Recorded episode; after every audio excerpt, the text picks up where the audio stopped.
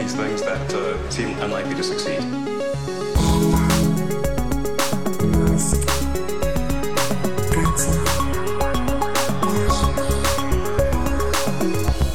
Bienvenidos a un nuevo episodio de Elon, el podcast en el que hablamos de todas las paridas, la vida, los acontecimientos, las noticias, las novedades, etcétera, de la vida, obra de Elon Musk. Mi nombre es Alex Barredo. ¿Qué tal estás, Matías?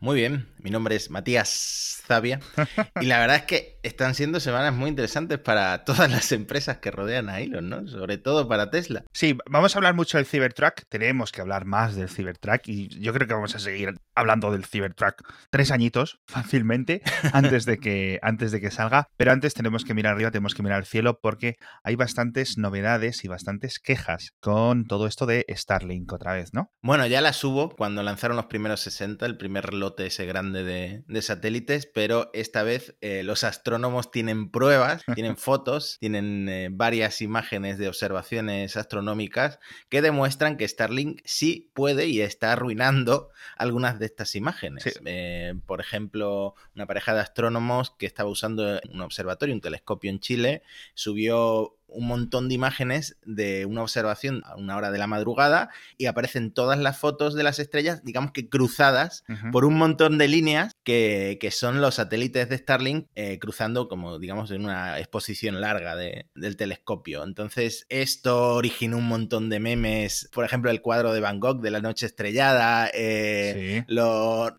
reimaginaron si hubiera estado el cielo cruzado por, por satélites de Starlink. A ver, esto tiene sentido que, sea una queja porque estamos hablando de los primeros 120 satélites de una constelación que va a tener en principio 42.000. Entonces, ¿qué va a pasar en los próximos años? Estamos hablando de que SpaceX quiere lanzar para finales de 2020 1.500 y estos 60 que se lanzaron hace unas semanas ya están arruinando observaciones. Es cierto que los insertan a una altura baja, en este caso a 350 kilómetros de altitud, que es incluso menos de lo que hicieron en la última vez, que eran 440. Luego los satélites se separan y se elevan un poco, pero eh, durante los días siguientes a los lanzamientos es que se ven a simple vista, se han visto desde, Andalucía, desde Salamanca, eh, desde todas partes del mundo, gente que de nuevo se asustó porque pensaba que estaba viendo un, alien, un ovni o algo parecido, eh, porque están todos juntos en fila india, parecen como, como un trenecito que cruza el cielo,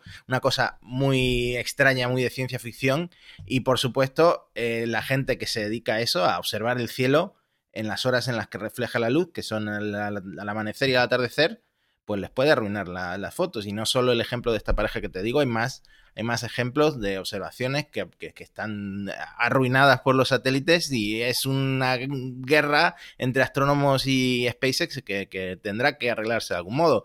No han pintado todavía los eh, paneles solares de negro, que fue una cosa que prometió Elon en Twitter. Supongo que en el siguiente lote ya estará solucionado o alguna solución propondrán aparte de pintar los, los paneles solares. Sí, a ver, yo es que aparte de estos 42.000, es que no solo son los de Starlink, es que van a llegar de otras empresas. Hmm. Nos vamos a encontrar con 100.000 de estos microsatélites puestos en cuatro años, en cinco años, en los años que sean. ¿Dónde, ¿Dónde van a estar? ¿Dónde? No se pueden ocultar, están ahí. Vas a mirar el cielo y están ahí. Entonces, claro, vale, ok. A ver qué país decide esto, porque la legislación bajo la que digamos que se la que opera SpaceX es la de Estados Unidos, pero afecta al cielo del resto de los países. Entonces, todo lo que decida Estados Unidos o, lo que decida los países desde donde operen este tipo de empresas, pues va a afectar al resto. Hmm. Que sí, que luego podemos tirarles misiles, ¿no? Con estas nuevas armas antisatélite que hay y que están desarrollando los chinos y los estadounidenses. No sé si la OTAN o Francia puede que tenga algo para darle hay que tener mucha puntería, en cierto sentido. es que no lo sé, me, imagino el futuro, nada, a, tirar satélites y cosas así, y me fascina. Y lo, tengo que decir, esto del Internet por satélite tiene buena pinta, pero si va a jorobar todas las observaciones de los grandes observatorios, hmm. pues... Es como que aceptamos muy a la ligera que, esto empezara a funcionar, que empezaran a, llenar el cielo de pequeños satélites, pero no nos paramos a pensar en, que va a cambiar el cielo, que va a cambiar el cielo nocturno, especialmente esas horas.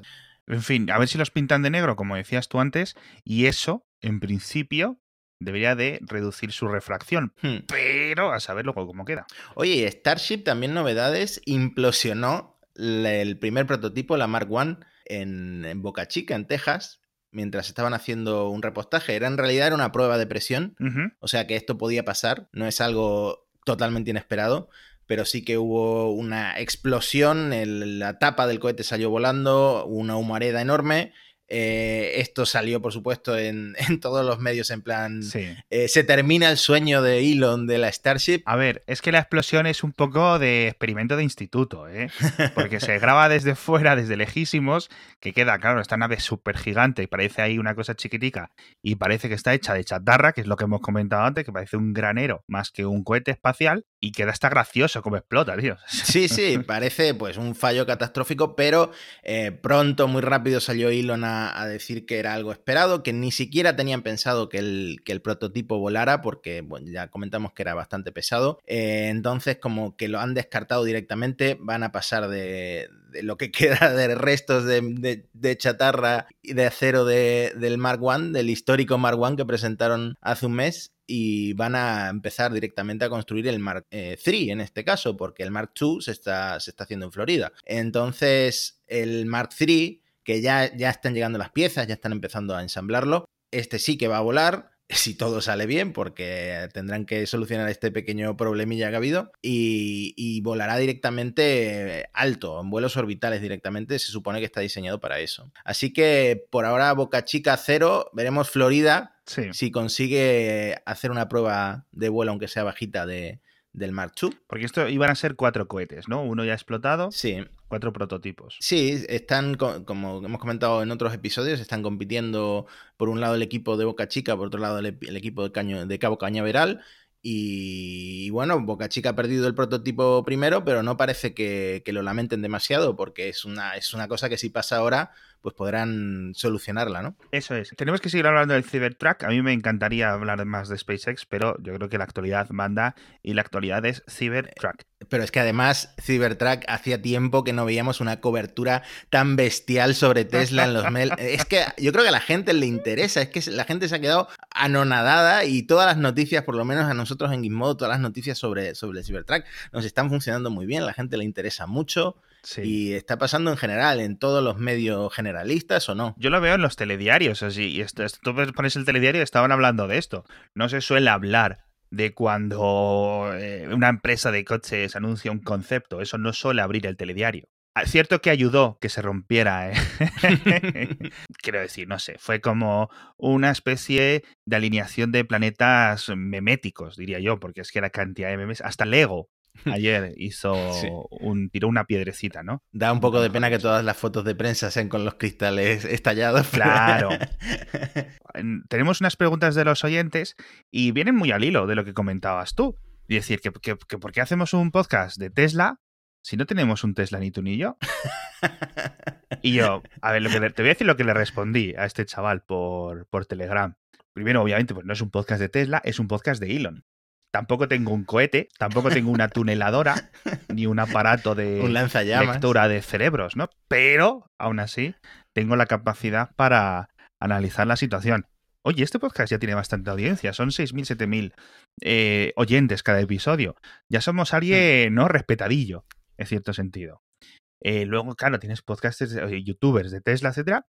Pero si te fijas, los que están viendo esos vídeos no son otros compradores de hmm. Tesla. No lo sé. A ver, estamos trabajando en tener un Tesla algún día, por lo menos yo. o no, o no. Es que, por ejemplo, ¿te acuerdas el episodio que hicimos de Alex quiere un Model Y pero no le da el dinero? Y es que hmm. tampoco lo iba a usar. Es que no entra en mi situación de vida ahora mismo gastarme pasta en un coche teniendo uno como el que ya tengo. ¿Sabes a lo que me refiero? Y en la tuya supongo que es algo igual. Es decir, eh, ¿Puedes gastarte 500 euros en la letra de un Tesla? Pues oye, por poder, ahora, para que esté en el garaje quieto, para hacerle 2.000 kilómetros, 5.000 kilómetros al año, hmm. para eso me lo compro. Oye, ahora que lo dices, a mí también me han escrito sobre el tema de las letras, el sexy. Sí. Y bueno, la gente cree que ha descifrado el, nuevo código que sería Sexy Cars, porque tenemos el Model S, el Model 3, el Model X, el Model Y, y ahora en la palabra Cars podría formarse con la C de Cybertruck, la A de ATV, que sería el quad, la R de roaster y la S de semi, el camión. El semi Yo, a ver, he cogido por pinzas, ¿eh? Sí, Sobre todo lo de la ATV. este es el típico meme que a lo mejor eh, Elon ve en Twitter o en Reddit y luego, y luego lo hace oficial, ¿no? Sí, no, o sea, absolutamente. Mañana puede coger y, y- y decirlo. Pero bueno, Cybertruck. Eh, un montón de novedades con respecto a la semana pasada, con respecto ya ahora que ya se acabó la sorpresa, la consternación por esta presentación, eh, se nos cerraron las bocas. Tenemos cifras nuevas y tenemos cifras y cosas muy interesantes que contar. 250.000 pedidos, Bastante importante. También es cierto que las reservas son de 100 dólares. Sí, son reembolsables, es decir, bueno, y mucha gente en Twitter estuvo diciendo que le había cobrado varias. Ok, bueno, supongo que puedes pedirlo y te lo devuelven automáticamente, o eso espero. Sí que sé que hubo problemas con los reembolsos de los mil dólares del Model 3 en su época, ¿no? El año pasado hubo mucha gente que estuvo esperando meses y meses a que se lo devolvieran, ¿no? De hecho, fue bastante caótico todo el sistema este de reservas. Pero mira, para ponerlo un poco en perspectiva, creo recordar, creo recordar que el Model 3 alcanzó justo antes de salir unas 500.000 reservas, medio millón. Hmm. Que durante esa época, que fue cuando creo que tú y yo decidimos empezar este podcast, hubo un montón de problemas y había un montón de acusaciones volando constantemente porque no se estaba produciendo el coche, las fábricas no estaban hechas, no se estaban adaptando, estaban haciendo 10 coches cada semana, cosas así. Bueno, un drama. Y decía, ¿cómo van a producir 500.000? Bueno, pues año y pico después hemos visto que están haciendo coches a muy buen ritmo. Pero esta cifra, de este medio millón, etcétera, nunca realmente estuvo verificado por nadie ni auditado. Eran cifras que Elon ponía en Twitter y ya está. Y nadie le decía sí o no, o esto está aquí respaldado. ¿Sabes a lo que me refiero? Sí. podían ser o no podían ser. Y entonces, en este caso, se sospecha que más o menos la mitad de esos medio millón fueron o reembolsadas o que no existieron. Yo creo que es más lo primero, ¿no? Gente que cuando se iba acercando la fecha dijo, ostras tú. Prefiero los mil dólares en mano, ¿no? Datos siempre muy polémicos, pero bueno, 25 millones de dólares que tiene ahora Tesla extra que no tenía la semana pasada. No es mucho para una compañía de este calibre, pero una compañía que está siempre en pérdidas, menos un mes o un trimestre por ahí esporádico cada tres años, pues oye, no le viene, no le viene mal. También hay controversia en torno al hecho de que Elon esté publicando los pedidos porque no lo hizo con el Model Y. Eh, Quilicua, eso fue muy, eso es un, eso es un misterio bastante curioso. ¿Por qué con el Model Y no? Cuando se supone que el Model Y va a tener más ventas que el Model 3. Yo creo que si los números son buenos, siempre quieres presumir de ellos, ¿no? Esto creo que lo decía Steve Jobs, además. Por cierto, dicen que fue el último coche que anuncian en mucho tiempo, entre comillas. Eso fue una declaración que dijo el propio Elon Musk. Con pero dijo que también, salvo alguna cosa, que esto espero que sea una cosa que ya comentábamos hace unos episodios, que es el refresco del Model S. Es decir, sí. se sabe que mm, los motores ya son nuevos, el hardware 3, etcétera, pero el Model S lleva desde 2012 sin cambiar de diseño. A nivel de la edad de los coches, esto es mucho tiempo. No es como los móviles que tengan que ir cambiando de diseño cada año, pero sí que cada 5, 6, 7 años empiezan a tocar, ¿no? Y luego vas haciendo pues varias generaciones, ¿no? Y entonces, en principio, le debería de tocar al S un refresco de algún sentido en breve. Pero claro, ¿hacia dónde lo giras? ¿Un cambio de rediseño? ¿Un cambio de prestaciones? ¿Un cambio de qué? ¿No? Porque lo que ahora ha tenido ha sido básicamente mejores motores, mejores baterías, eh, el hardware de conducción autónoma mejorado, etcétera. Pero más allá de eso, no. Y es muy similar al Model 3. Entonces se puede simplificar, se puede hacer un diseño algo, pues, algo ligeramente cambiado, como pues, la evolución de los Porsches, la evolución de los Golf, la evolución de cualquier coche tradicional que tenga múltiples generaciones, ¿no? Y yo creo que va tocando. Yo creo, ya digo, que eso es lo que, lo que toca el año que viene. Pero bueno, antes de seguir hablando de la Cybertruck, tenemos que hablar del Cyber Monday, que es esta segunda tanda del Black Friday que tienen en pccomponentes.com, que es nuestro patrocinador de Elon esta semana. Aún tenéis tiempo ¿eh? para gastar un montón y para comprar cosas súper chulas. Estoy ahora mismo en los precios. Descuentos del 18, del 20, del 25, del 35, del 40 y de hasta el 70%. Cientos, miles de artículos rebajados. Lástima que no haya Teslas en pccomponentes.com, pero sí que tenéis, ya digo, un montón de gadgets.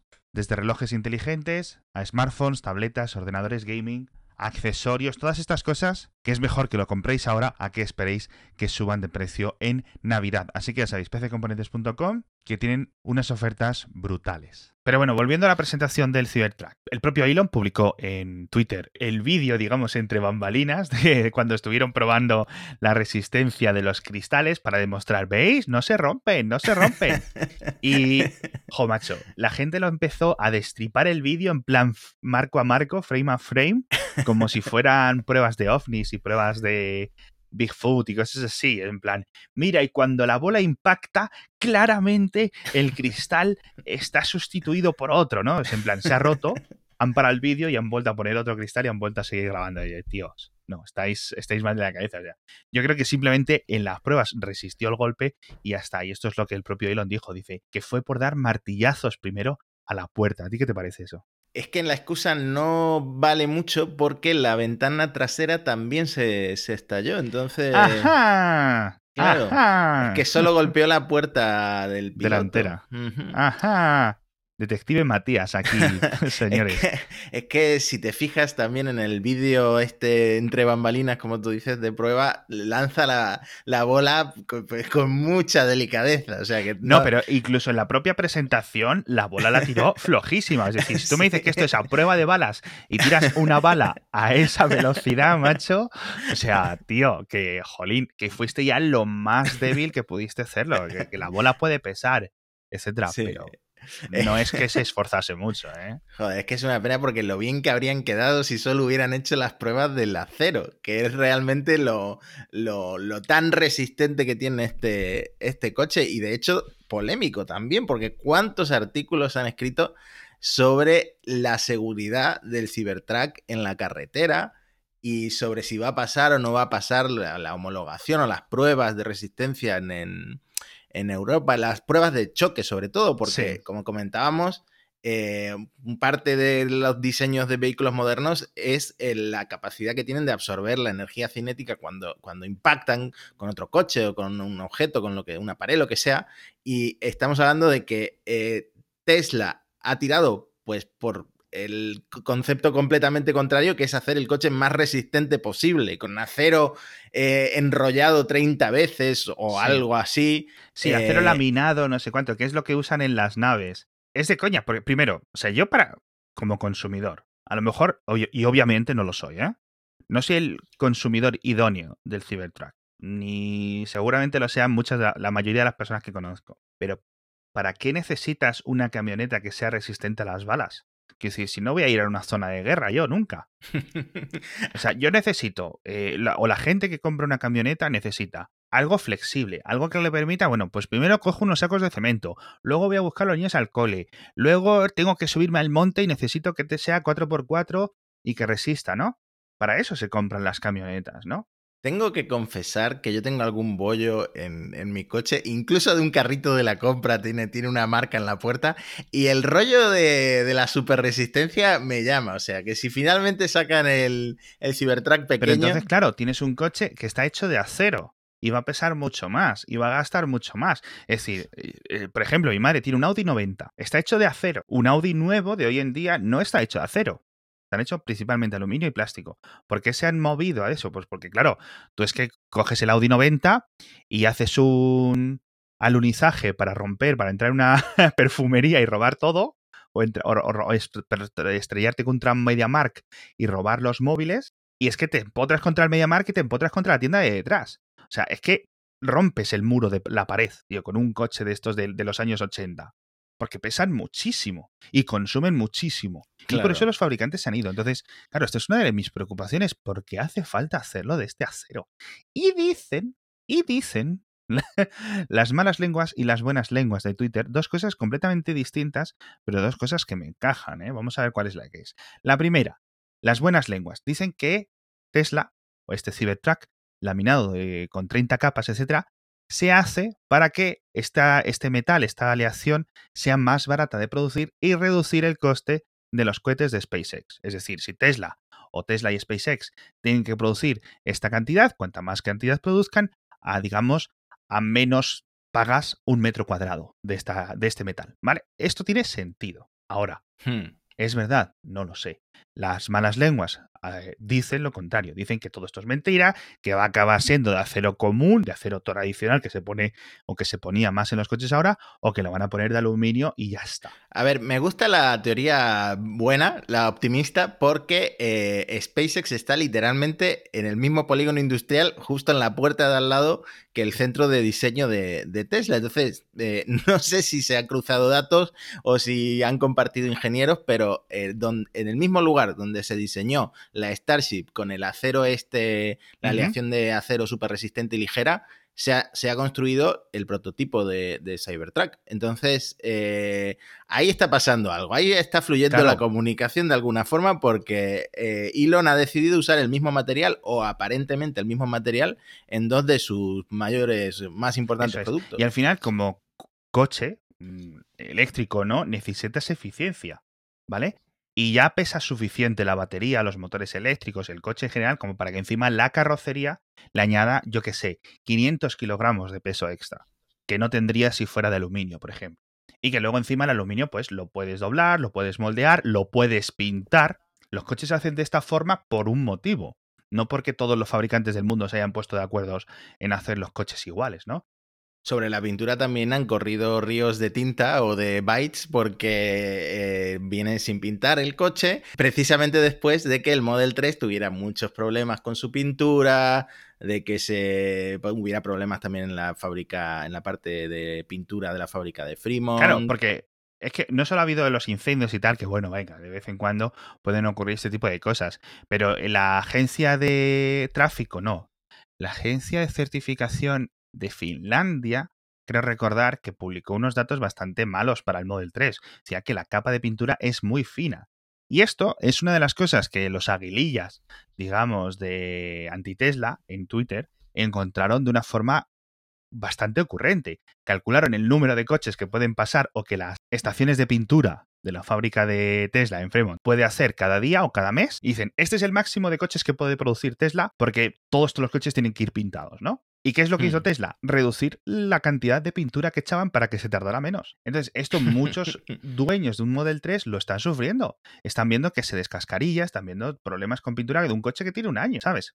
Mm, hay que recordar que la pintura básica del Model 3 dejó de ser gratis. Entonces, bueno, puede ser un poco todo. También es cierto que un coche así lo que menos te importa es el color, sinceramente, porque de todos los problemas mayores o menores que pueda tener o que pueda parecer tener este coche, para mí la pintura es el, de menos, ¿no? Lo que sí me parece es eh, más clave es eh, el tema de la seguridad que comentabas tú antes, ¿no? Porque comentábamos que esto era un concepto que cuando llega al mercado estoy seguro, 100% seguro, de que no se va a parecer, no sé si mucho o poco, a lo que presentó Tesla la semana pasada. Yo creo que va a tener un diseño bastante modificado. Claro, es que le faltan cosas, cosas con las que no podrá circular, por lo menos en Europa. No, y en muchos países. A ver, por ejemplo, el, tengo aquí una lista, ¿vale? Tengo. No tiene retrovisores externos. Que esto puede. Ok. Necesitas un mínimo un retrovisor externo a la izquierda, en el lado del conductor, y al retrovisor interno o retrovisor derecho, ¿vale? Eso según la legislación de casi todos los países del mundo. Pueden ser cámaras, por supuesto, según algunas eh, legislaciones pueden ser cámaras y de aquí a que llegue al mercado, pues es posible que esté adaptado para que sean cámaras. No hay ningún problema, de nuevo, por ejemplo, el, Audi e-tron tiene cámaras y no hay problema. Pero, por ejemplo, decían, no tenía tercera luz de freno, no hay intermitentes en las luces, que estos son problemas menores, ¿vale? No tiene limpia parabrisas, esto sí me parece muy raro. Pero bueno, de nuevo, es un concepto. Eh, esto viene a cuento con una patente que ha salido, se ha publicado ahora en noviembre, de Tesla, eh, de una especie de limpiador de parabrisas láser. Eh, son, pues, un sistema que mediante láseres pulsados te limpia de cualquier tipo de suciedad un vidrio, un cristal, una ventana. Entonces, no se sabe muy bien para qué lo van a usar, pero el documento de la patente habla, por ejemplo, no solo de limpiar eh, el parabrisas o las ventanas o lo que sea, también eh, en el caso de los paneles solares de, Tesla, Roof, etcétera, eh, limpiar automáticamente los paneles cuando se ensucian, que eso supongo que ahorrará bastante coste de mantenimiento. Y luego una posibilidad es que se usen para limpiar las cámaras del autopilot. Mm. Lo que también pues tendría un, cierto valor de seguridad, ¿no? Porque pero solo que limpian el polvo, quitan el agua o eh, es que la, tú sabes que las patentes están escritas como si fuera peor que escriben los abogados. Eh, entonces habla de, de eliminar escombros en artículos de vidrio en vehículos y conjuntos fotovoltaicos. Es una. o sea, vale, vamos a asumir que, por ejemplo, puede quitar un mosquito. Claro, eso seguro. Si le disparas, lo chamuscas con un láser. es una idea super Elon, tío. Eh, ok, puedes quitar un mosquito, puedes quitar un poco de polvo, un poco. Una cagada de pájaro, ¿no? Típica, una hoja que se caiga, etcétera. Pero cuando llueve mucho, mucho, mucho. Claro. ¿Qué va a mm. hacer el láser? O sea que no entiendo, necesitas un limpia parabrisas, tío, de todas, todas. Sí, yo creo que es más un complemento que, que algo que vaya a sustituir los limpiaparabrisas. Exacto. O sea, que básicamente que le ponga limpia parabrisas a, este concepto y ya está, de nuevo, como el tema de los intermitentes. Es una cosa, pues que a lo mejor en este eh, vehículo que estaba ahí no lo tenía, pero obviamente el modelo final sí va a tenerlo. Lo que me queda más claro, y vuelve al tema de lo que hablaba yo, de los cambios en diseño cuando sea el modelo definitivo, es el tema de los paragolpes, que no tenía y tiene que tener a nivel legal, porque tiene que tener lo que nuevo, lo que decías, una forma para reducir estos pequeños impactos, no los impactos grandes, que eso es lo que necesita deformarse la carrocería, pero estos, estos paragolpes a la hora de aparcar, a la hora de etcétera, son necesarios y son obligatorios. Bueno, Elon dice que el coche va a tener un 10 en seguridad y eh, yo creo que es lo que tú dices, que va a cambiar, que van a incorporar cosas, que han presentado un boceto por presentar algo antes de que se pase el meme de, Blade Runner. Y. Mm, vale, es que eso, eso yo creo que has vuelto a la, la clave. Me llaman varias veces que eres el listo del podcast y me está empezando a fastidiar esto, ¿eh? Estoy estudiando últimamente por las noches. estás, estás tromándote el tauritón. no, pero es, es cierto, porque, claro, si no lo presentan, es decir, porque claro, todo esto se ha presentado en noviembre de 2019 por la película. Porque es un coche que es que claramente, a todas luces, no está listo.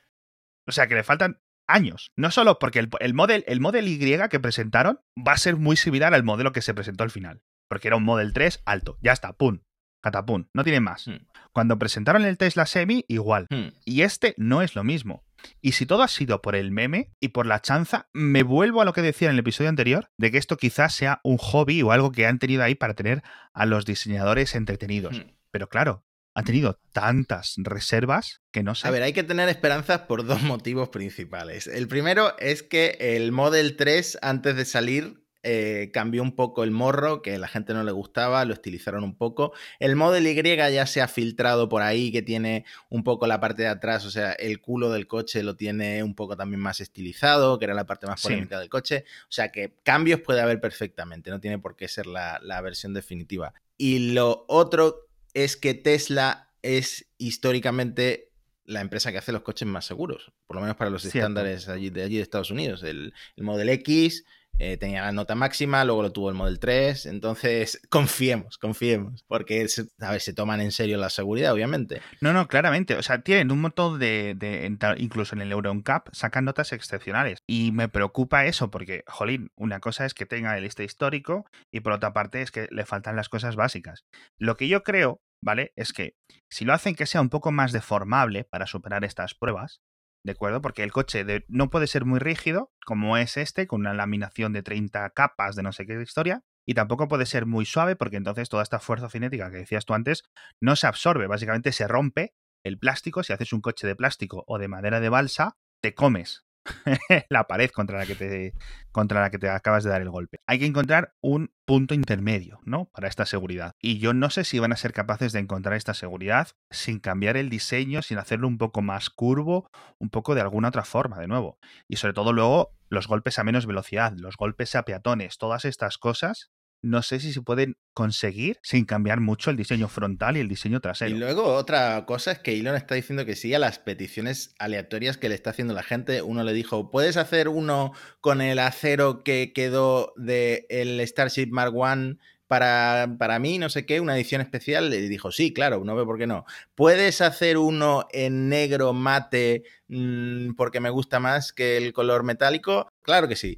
Entonces, como que está diciendo que sí a, cosas, como que no está definido. Tampoco está definido eh, los extras que va a tener, el, extra de la caravana esa de remolque, que no se sabe ni cuánto va a costar, ni si va a existir, ni si no. Luego, el quad va a ser un extra, aparentemente, no va a ser eh, un vehículo que se venda aparte. En un primer momento, va a ser un extra del Cybertruck si quieres comprarlo con el quad. Eh, luego está el extra ese de para hacer una barbacoa. Sí, las luces superiores, los eh, paragolpes estos un poco así con diseño agresivo para las barras. Está todo como se está definiendo, se está definiendo en tiempo real. No, es que van a tardar meses o años hasta que decidan cómo va a ir eso. De hecho, la, la quad, el ATV, es de Yamaha. Ah, sí la gente se ha creído que es algo que ha hecho Tesla, así en plan en dos tardes, porque como hacen coches, pues van a diseñar una moto.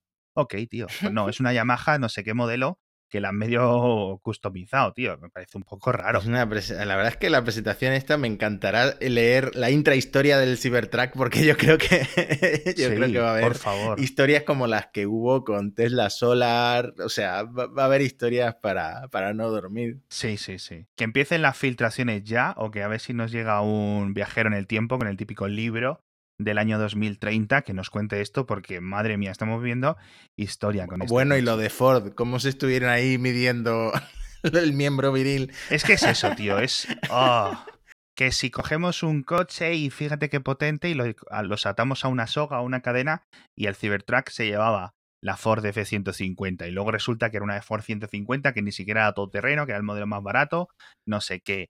Luego los de Ford en Twitter les dijeron que si lo hacían con un modelo eh, estándar. Luego Neil deGrasse Tyson se metió por medio y empezaron a discutir. Y claro, en cierto sentido, hasta no están hablando de lo mismo, porque según entendí yo, la conversación de estos dos cantamañanas era, uno hablaba del torque, de la tracción de los motores eléctricos, y el otro hablaba de que la otra camioneta, la Ford, no estaba haciendo tracción, digamos, en el suelo, porque las ruedas de delante no estaban tirando.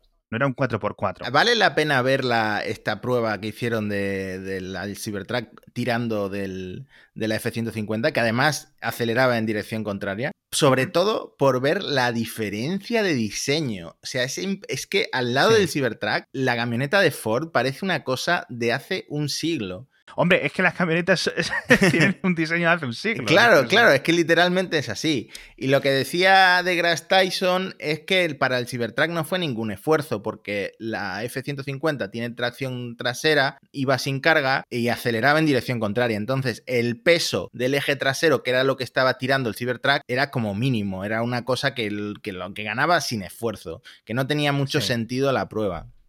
No, tendría que ser una prueba más concreta, con vehículos que pesen más o menos lo mismo, ¿vale? Con vehículos que tengan el mismo tipo de tracción y luego ya el tema del combustible o lo que es el, par motor ya puede ser otra cosa, ¿vale? Mm. No puedes hacer mucho. Pues ok. ¿Sabes? Es que no sé qué decirte. Me parece una prueba tan absurda que, y tan irrelevante que al mm. final, de hecho, han decidido no hacerla este tipo de competición. Hmm. Y es como cuando dicen, no, es que los Tesla o es que no sé qué coche acelera a 3, eh, en 3,5 a los 100. O las pruebas de Nürburgring, hmm. que comentábamos hace unos episodios. ¿Qué más da? ¿Qué más da? ¿Cuántas veces vas a ir tú de 0 a 100 en 3 segundos con 3? Si es que te da igual, tío. Es que de verdad. Además, es como, es como un marketing que no hace falta porque si de verdad has hecho una camioneta que es eléctrica y aguanta 800 kilómetros, que es lo que están prometiendo. O sea, con ese peso que no sabemos cuánto es exactamente, realmente aguanta 800 kilómetros, pues pon un vídeo de eso y yo creo que la gente flipará. No hace falta compararse con una camioneta tradicional. Eso sí que sí, eso sí que hubiera sido una buena prueba. Es decir, la cogen, la ponen a dar vueltas y venga, hemos estado 15 horas dando vueltas, hemos hecho 800 kilómetros o 900 kilómetros sin parar. Eso sí que hubiera mm. vendido camionetas. Y, es lo que decías tú, ¿quién va a comprar esto para hacer trabajo pesado? Absolutamente nadie. Esto, además, las ventas me parece que son vienen, las reservas vienen principalmente de California, de, Nueva York, etcétera. O sea que la gente eh, se está comprando esto como un producto aspiracional, no como un producto para hacer eh, trabajo de carga y de, y de remolque. Sí, a ver, que los 100 dólares que mucha gente se ha venido arriba y ya está. Y ya está. Y como no duele, porque lo puedes recuperar, pues mm. mucha gente ha querido subirse al carro de qué guay es. Y es guay. Ahora, otra cosa es que sea guay en tu vida. Y mucha gente a lo mejor se lo puede tener y dice, pues es mi tercer coche. Pues perfecto, si eres un youtuber, Pero si eres podcaster, pues no, tío. En fin, se ve que te has quedado un poco ofendido por el comentario ese que te hicieron.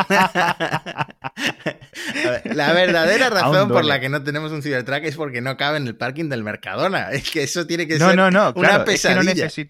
no necesito. No, no el, otro día lo comentaba en, en, Telegram. Yo no puedo usar esta camioneta para ir al colegio. O sea, no entra por la calle a la que yo voy al colegio. Claro. Entonces, visto eso, pues ya se me acaba. Muy bien, en fin. Véatela. Bueno, pues hasta aquí el episodio de hoy. Muchas gracias, Matías. Sigue tomándote el tauritón, por favor. Vale. Me alegro que estés contento con mi rendimiento. Y muchas gracias a todos los oyentes por seguir con nosotros una semana más. Nos vemos en el próximo episodio de Elon. We're doing these things that uh, seem unlikely to succeed.